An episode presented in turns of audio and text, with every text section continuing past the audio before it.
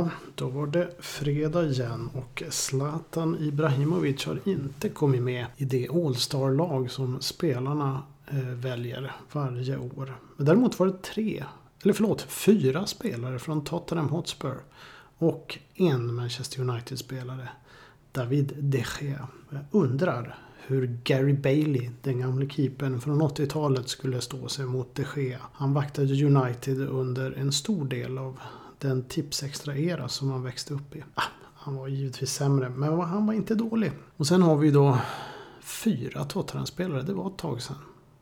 Faktum var att jag minns tillbaka också på 80-talet när Tottenham var glamourlaget nummer ett. Ja, ja, nu tar vi och höjer bägaren och så kör vi igång.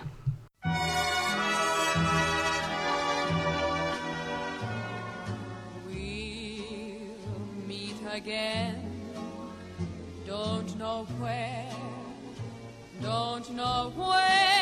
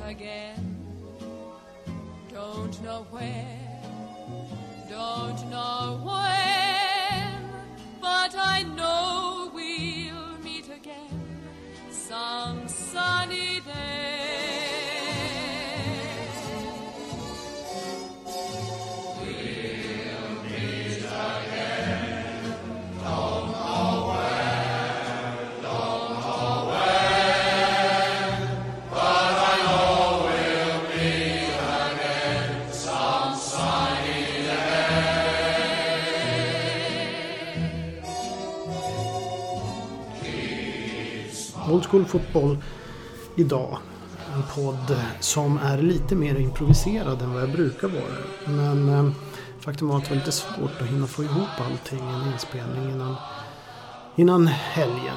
Men så tänkte jag att äh, vad fasen, jag sätter mig ner här på kvällen och eh, bryter min förtrollning. För jag håller nämligen på att läsa en bok som heter När bollen rullade vår väg av Per Nguyen Johansson.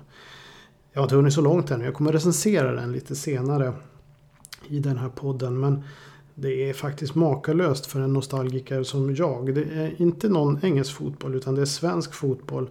Och det handlar om de här lagen som kanske inte alltid har fått eh, så mycket uppmärksamhet och framförallt gjorde sin Åshöjden-grej. Det vill säga man presterade utöver det vanliga.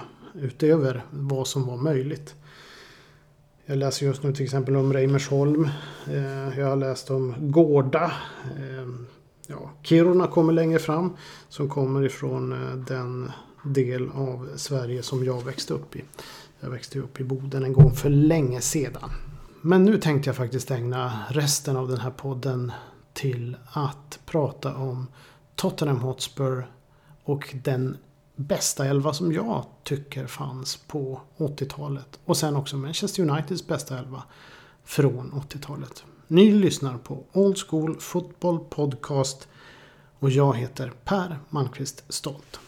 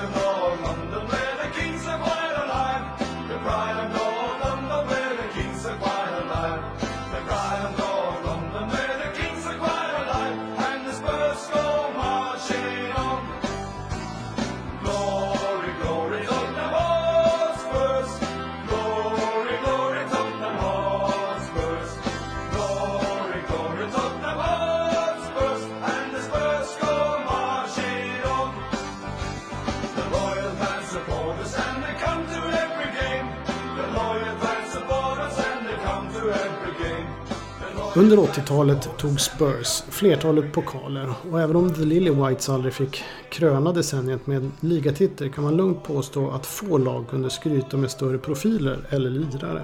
Old School Football ägnar då nu denna fredag åt att försöka ta ut den bästa Spurs-elvan under 80-talet. Sannolikt är jag ju ute nu på minerad mark och jag vet att jag har tagit ut den här elvan en gång i skriftlig form. Så egentligen är det bara att jag upprepar den nu men jag tog en titt på den och jag måste nog säga att jag vill inte ändra mig. Eh, men som sagt var, det finns massor med profiler i just detta Spurs från 80-talet. Eh, en uppsjö av fantastiska spelare. Dessutom kanske jag har lagt lite mycket tyngdpunkt på den offensiva delen av planen, framförallt mittfältet. Och det var ju där Spurs var som bäst. Man hade fantastiskt mycket mittfältspelare. Eh, och det blir en oerhört lirande och offensiv elva. Och det stämmer rätt bra med 80-talets Spurs och deras glamorösa stil. Ett annat kriterium är att de spelare som är med här ska åtminstone ha spelat en tips extra match för Spurs under 80-talet. Så, då kör vi igång. Här kommer elvan. I mål, Ray Clemens. Den engelska landslagsmålvakten värvad från Liverpool är utan tvekan Spurs främste burväktare under perioden. Det är inget snack om saken. Sen har vi en backlinje. Högerback Steve Perryman, lagkaptenen som under 80-talet fick lyfta två FA-cuper och en Uefa-cup. Lägg därtill två liga-cuper och en Uefa-cup på 70-talet. 1982 blev Perryman också framröstad som årets spelare av Football Writers Association. Vilket är en fantastisk titel att bära med sig under karriären. Perman är också en riktig tipsextra och gigant. Jag tror han har gjort någonstans över 30 matcher i tipsextra för Spurs. Som inneback Gary Stevens. Det kanske inte är helt självklart men Stevens var en ganska så skicklig allround-back som också gjorde några landskamper för England. Han ska inte förväxlas med högerbacken från Everton och Glasgow Rangers, Gary Stevens, som gjorde betydligt fler landskamper men de var samtida. Jag tror till och med att man spelat tillsammans säkert i någon landskamp. Men Spurs Gary Stevens står ut i konkurrens mot kanske något vassare mittbackar som Richard Gaff och Terry Fenwick. Då de senare inte spelat så många matcher för att tillhöra Best of enligt min, mitt sätt att se det. Och mittbacksidan är nog Spurs svaghet under decenniet om man bortser från en viss Gary Mabbott och Graham Roberts. Och Graham Roberts är min andra inneback här. En pålitlig mittback som gjorde landskamp för England och fungerade bra med Steve Perman. Gick också sen till Glasgow Rangers för att få spela Europa fotboll och eh, var väl känd för att kunna ha hyfsat temperament och jag tror han var lite benägen att bli utvisad ibland också. Sen har vi till vänster förstås vänsterbacken Chris Hughton. Hewton anses vara en av de främsta vänsterbackarna i Spurs historia och med sina 53 landskamper för Irland tar han definitivt en plats i denna elva. Han spelade ju faktiskt alltid med nummer två fast han var på eh, vänsterbacken. Steve Perryman spelade med nummer sex som högerback. Eh, Å andra sidan så hade han den också när han spelade mittfältare, tror jag i alla fall, under 70-talet. Perryman började ju som mittfältare men sjönk sedan ner till, eh, till backlinjen. Så fyrbackslinjen. Steve Perryman, Gary Stevens, Graham Roberts och Chris Hewton. Så kommer vi till mittfältet. Och jag nämnde ju faktiskt Gary Mabbott tidigare. Och han vill jag ha som defensiv mittfältare. För vi behöver ett ankare i detta makalöst offensiva mittfält. Annars kommer det gå helt åt eh, hel, helskott om man säger så. Efter Perman blev Gary Mabbott en ypperlig och legendarisk lagkapten för Spurs. Egentligen passar han kanske bäst då som mittback men med tanke på den bisarrt offensiva uppställningen behöver laget ett ankare. Mabbott är den spelare som skulle klara det allra bäst enligt mitt förmenande. Men visst, det hade inte varit fel med ett mittlås bestående av Roberts och Mabbott. Det hade varit rätt eh, nice faktiskt. En fördel här är att det kan skifta om så behövs. Så även eh, Roberts har ju faktiskt förmågan att... Graham Roberts har ju också förmågan att spela på mittfältet. Överhuvudtaget är mittlåstriangeln med Robert Stevens och Mabbott mycket anpassningsbara spelare. Och sen börjar vi komma till den mer offensiva delen på mittfältet. Paul Gascoigne, mitten mittfält. Gassa, den Gassa. Tydligen så säger man inte Gass om man kommer från Newcastle-området där han Eh, är uppväxt och även debuterade och gjorde sig känd i början i Newcastle United. Men i alla fall, Gassa tillhör slutet av 80-talet och fick väl aldrig vara med när laget var som bäst egentligen om man ska vara ärlig. De var ju riktigt bra 87 FA final var med och aspirerade om ligatiteln. Men Gassa kom ju till klubben senare. Eh, de var fortfarande glamorösa och det går inte att förbese Gassa. Även om 90-talet är mer Gassas årtionde så eh, var han med på 80-talet alldeles i slutet och det är ren och skär klass. Och jag måste ha med honom för jag skulle så gärna vilja se honom tillsammans med mittfältsgeneralen nummer ett, Glenn Hoddle. Kan man helt enkelt inte sluta att drägla över den mittfältskombinationen. Fördelen med en Best of 11 är att man kan föreställa sig båda när de var som bäst. Det är lyxen man har. Och eh, ja, då förstår ni själva. Ni kan se er framför er om, om någon av er har sett det båda spela. Hoddle är tänkt att ha en fri roll där han även kan glida ut på vänsterkanten. Allt för att finna de där makalösa passningarna och vackra målen. Och det passar ju Hoddle. För framförallt så gick det inte att sätta Hoddle i någon form av eh, uppgift där han skulle jobba defensivt eller ha en begränsad roll. Hoddle letade alltid efter den svåraste passningen. Han menade snarare att han såg inte spelare som stod för nära honom för att eh, spela korta passningar. Han ville underhålla. Och Gassa och Hoddle tillsammans, ja de vill ju båda göra det. Så det här är ju lite explosivt. Det kan vara explodera åt alla möjliga håll och kanter. På högeryttern, Chris Waddle. Och här har vi också lite makalös talang. Man kan nog placera Waddle på vilken av kanterna som helst. Men med tanke på att Hoddle ska få flyta ut mot vänster tänkte jag höger fungerar bäst för, för Waddle. Den engelska landslagsmannen med sin säregna stil var ett anfallsvapen utöver det vanliga. Perman lär dock få jobba en hel del för att täcka upp bakom. Och på vänster mittfält Osvaldo Ardiles. Det är ett svårt val. Egentligen är Ardiles gjuten på mitten mittfält. Men vem av Hoddle och Gassa ska man peta?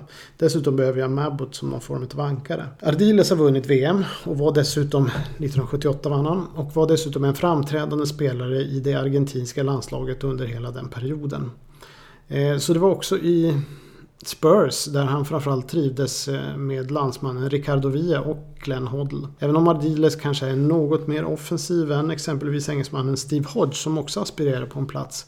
Så har Argentina förmåga att ta i också på ett sånt här brittiskt vis. Vilket gör att han passar väldigt bra in i den brittiska fotbollen då.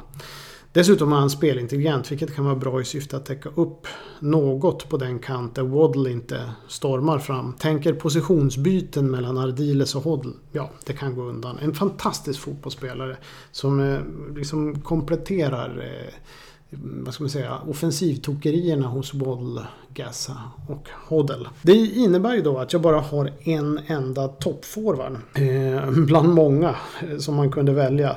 Men det fick bli så. Eh, och jag tror att det här laget är offensivt ändå. Och det är Steve Archibald och jag sätter honom som målskytt. Har svårt att se någon annan än skotten Steve Archibald faktiskt. Gary Lineker han inte spela mer än en tipsextra-match på Spurs på 80-talet och Clive Allen dansade en säsong, i och för sig en magisk säsong. För det är lite hårt sagt för Allen har ett bättre målsnitt än Archibald. Eh, Men 49 av totalt 60 mål i Spurs-tröjan kom under en och samma säsong för Clive Allen. Archibald var bättre över flera säsonger, tycker jag i alla fall. Eh, Och han är väl på det hela också en lite bättre spelare, men det är ett svårt val. Det finns även andra. Mark Falco, Paul Stewart, Garth Crooks var bra. Men kanske inte lika bra. Och eh, sen hade vi Alan Brazil också som spelade ett tag. Ipswich-spelaren och även Manchester United-spelare. Det finns säkert mer, fler namnkunniga spelare i Spurs. Och, eh, ja, säkert en helt annan uppställning. Jag har nämnt några som inte har kommit med. Men eh, det här laget skulle vara extremt sevärda. Eh, om man tittar på de främsta bubblarna så är det väl bland annat Ricardo Villa, Danny Thomas, ytterbacken. Forwarden Alan Brazil. Ricardo Villa var för, för övrigt eh, mittfältare som också var med och avgjorde en eh, FA-cupfinal 1981 mot Manchester City med ett fantastiskt vackert mål. Paul Allen har vi också, en trotjänare på mittfältet. Steve Hodge, vänstermittfältaren och engelska landslagsmannen. Richard Guff, mittbacken. Terry Fenwick, mittbacken. Paul Stewart som kunde spela både forward och mittfältare. Terry Jorth, slitstark. Och Gary Lineker, egentligen den stora superstjärnan. Men han var kanske inte som allra bäst när han spelade i Tottenham.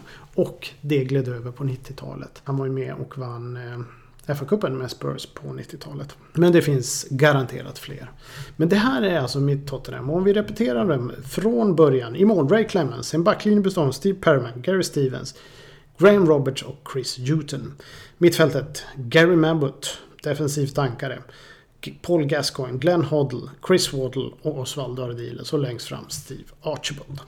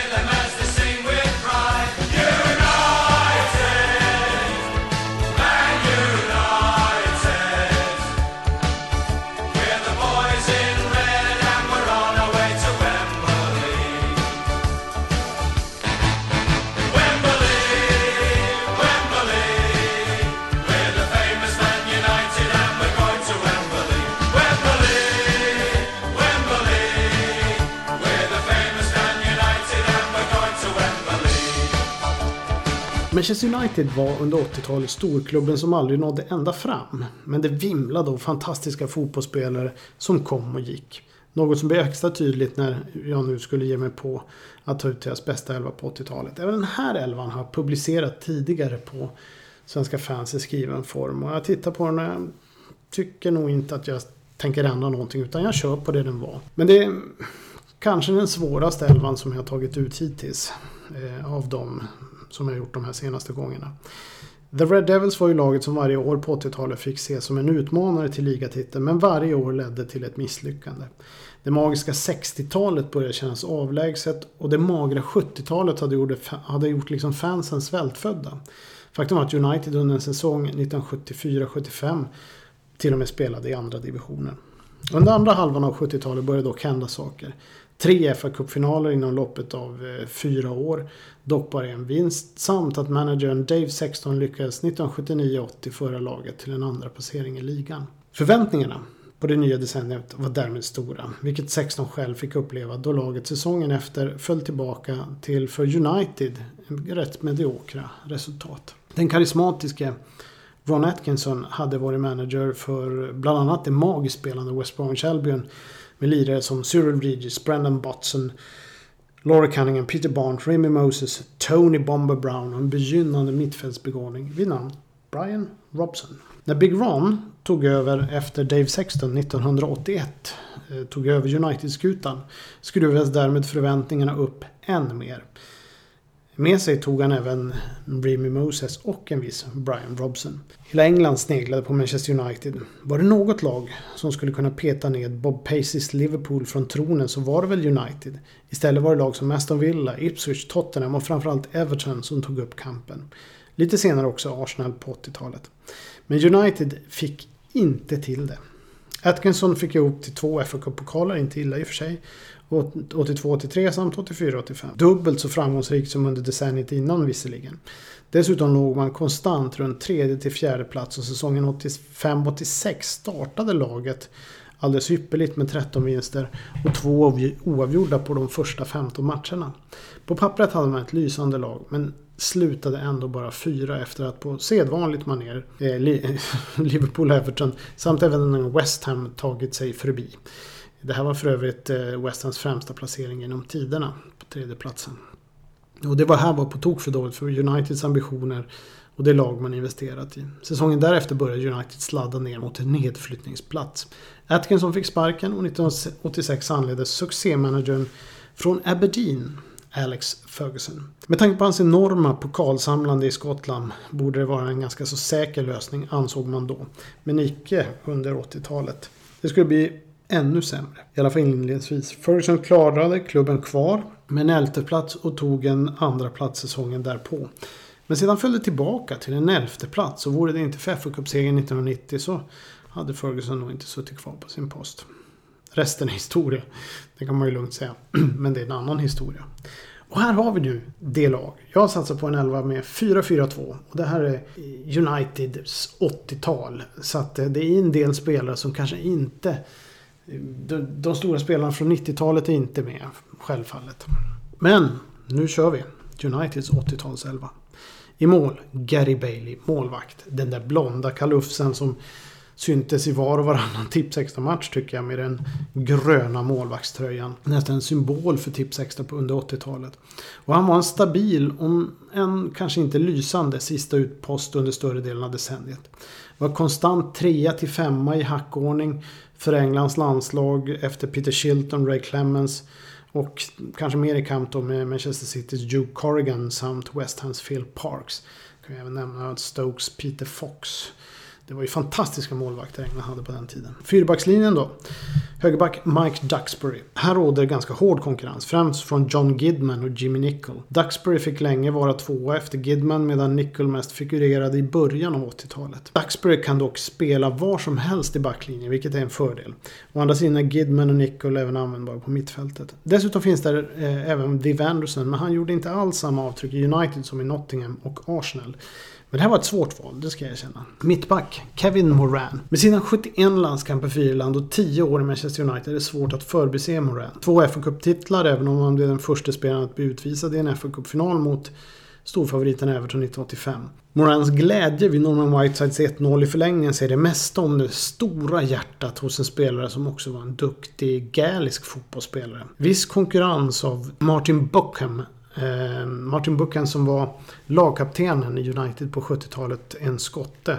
Och en väldigt tongivande spelare då men var väl med lite på nedgång under 80-talet. Och givetvis i konkurrens med Gary Pallister. Men Gary Pallister är en 90-talsspelare även om han kom på 80-talet här för mig. Buchan eh, var dock inte lika bra under de tre år han spelade på 80-talet. Så det blev tre år bara. Och blev inte ens uttagen faktiskt i FA-cupfinalen 1983. Paul McGrath, andra mittbacken. Hur mycket jag än vill att skotten och McQueen ska ta en plats i backlinjen så går det inte.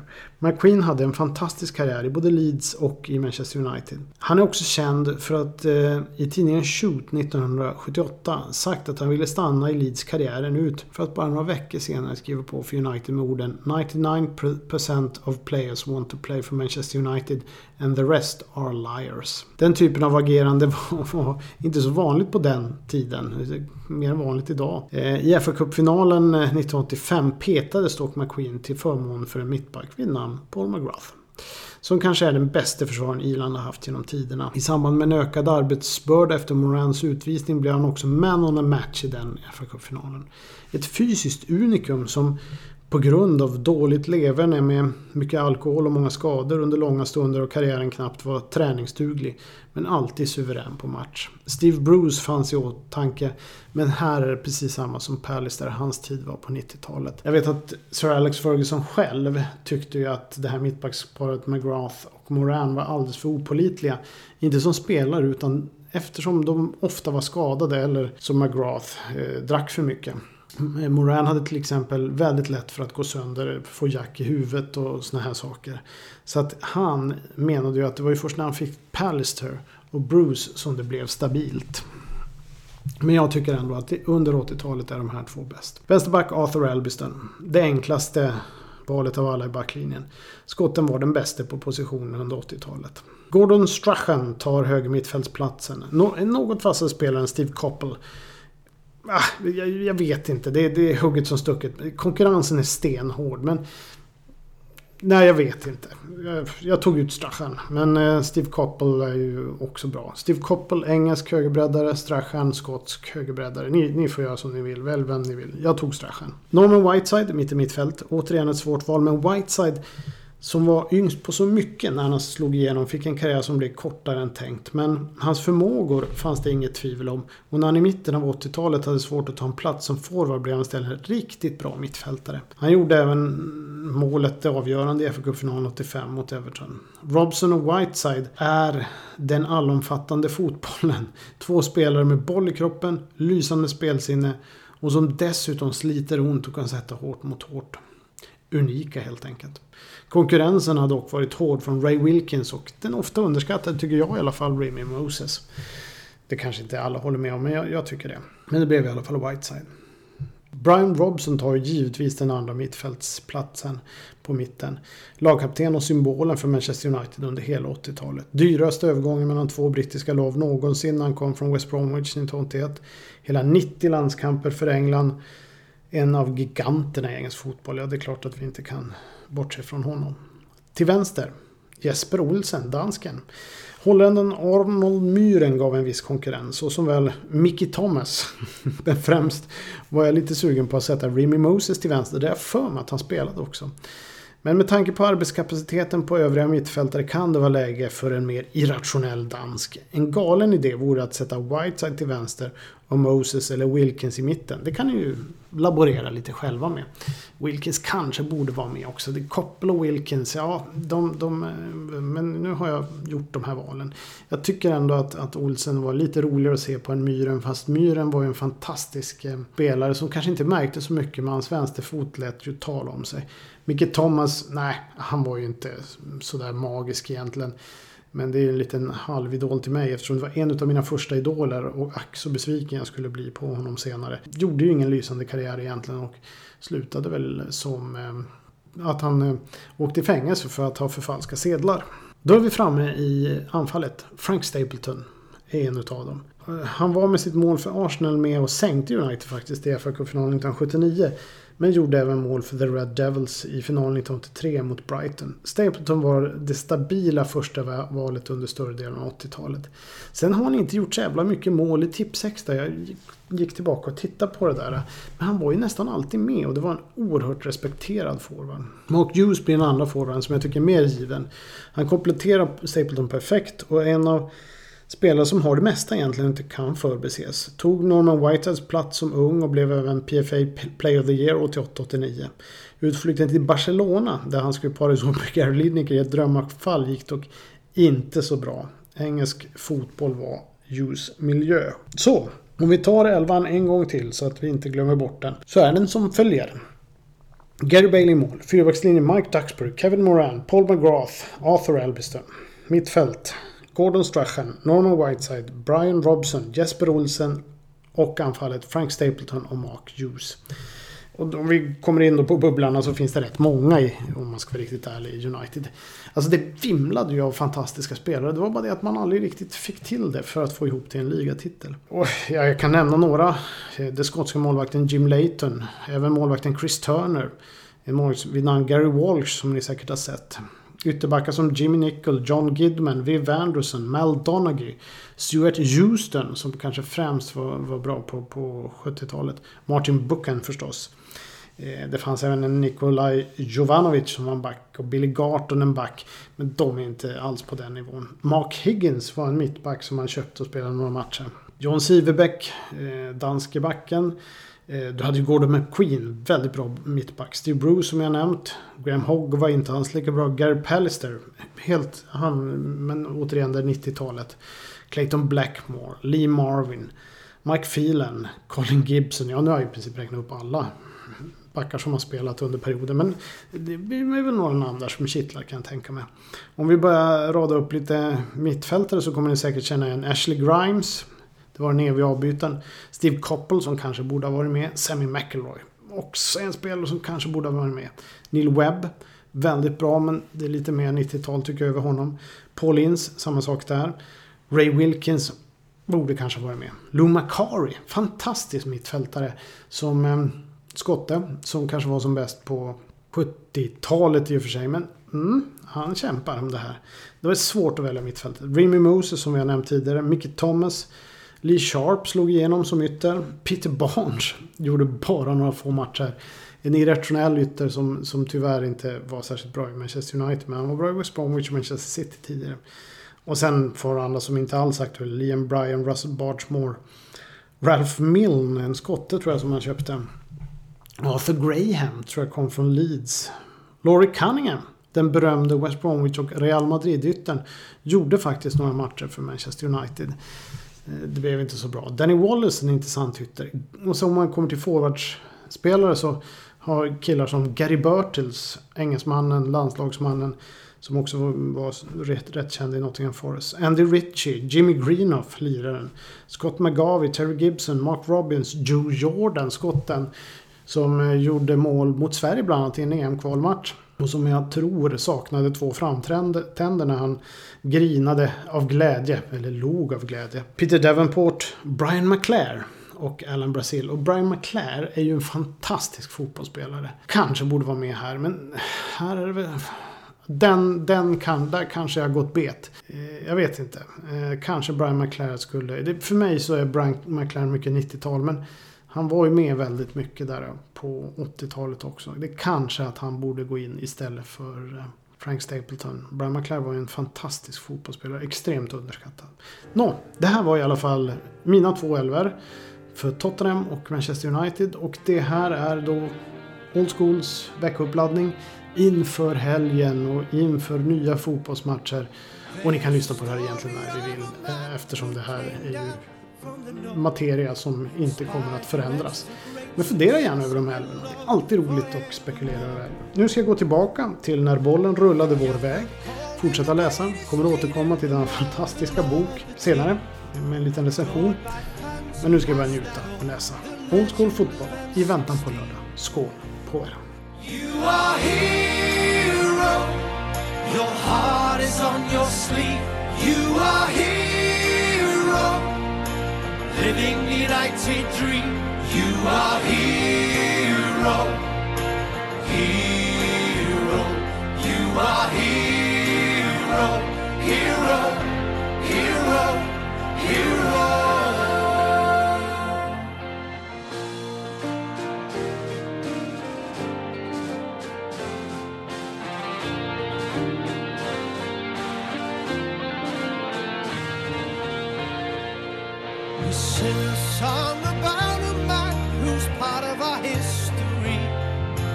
Traveled the world with silverware and got the OBE. He wore the number seven shirt, the captain of the team. The only thing I ask is, Brian, come celebrate with me. You are hero. Your heart is on your sleeve. You are hero. Living United dream our hero, hero. You are hero, hero, hero, hero.